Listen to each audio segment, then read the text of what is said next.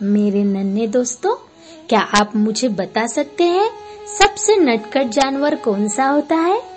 मुझे मालूम है, सबके नज़र के सामने एक ही जानवर आया, और वो है बंदर। हाँ सबको पता है बंदर बहुत शरारती होता है। और क्या आपको ये जानना है कि ये बंदर क्या काम करता है? चलो फिर एक कविता के ज़रिए हम ये सुनेंगे। नाम है कविता का, बंदर का धंधा। और ये कविता हमें सुनाने जा रही है अध्यापिका प्रतिभा राजेंद्र पाटोले, जिला परिषद पाठशाला, दहीगांव गावंडे। नमस्ते बाल दोस्तों, कैसे हो? मज़े में? ठीक ठाक हो ना? और ठीक ठाक ही रहो, सुरक्षित रहो।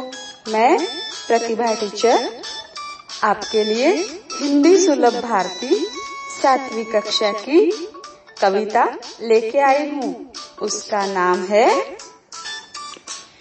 बंदर का धंधा। इस कविता के कवि है नरेंद्र गोयल। अभी सुनते हैं यह कविता।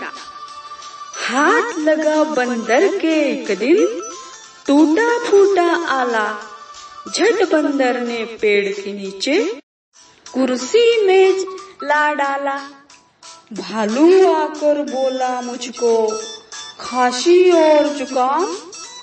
बंदर बोला, तुलसी पत्ते, पीपल की जड़ थाम। पानी में तुम इन्हें उबालो, सुबह शाम को लेना। खांसी जब छू मंतर होए, फ़ीस तभी तुम देना। बिल्ली बोली, मुझको आया एक सौ चार बुखार मैं शिकार पर कैसे जाऊँ? जल्दी से उतार। बंदर बोला, रस गिलोय का तीन बार तुम पीना, कल से ही तुम डांस करोगी। इना मीना डीना। तभी लोमड़ी आकर बोली, चिकना सुंदर मुझे बनाओ। मैं ही दिखूं सबसे सुंदर, ऐसी ब्यूटी लाओ। बंदर बोला, घी कुआर तुम दोनों समय लगाओ। चमकेगा कुंदर सा चेहरा। फ़ीस मुझे दे जाओ। चल निकला बंदर का धंधा। अब वह मौज मनाता।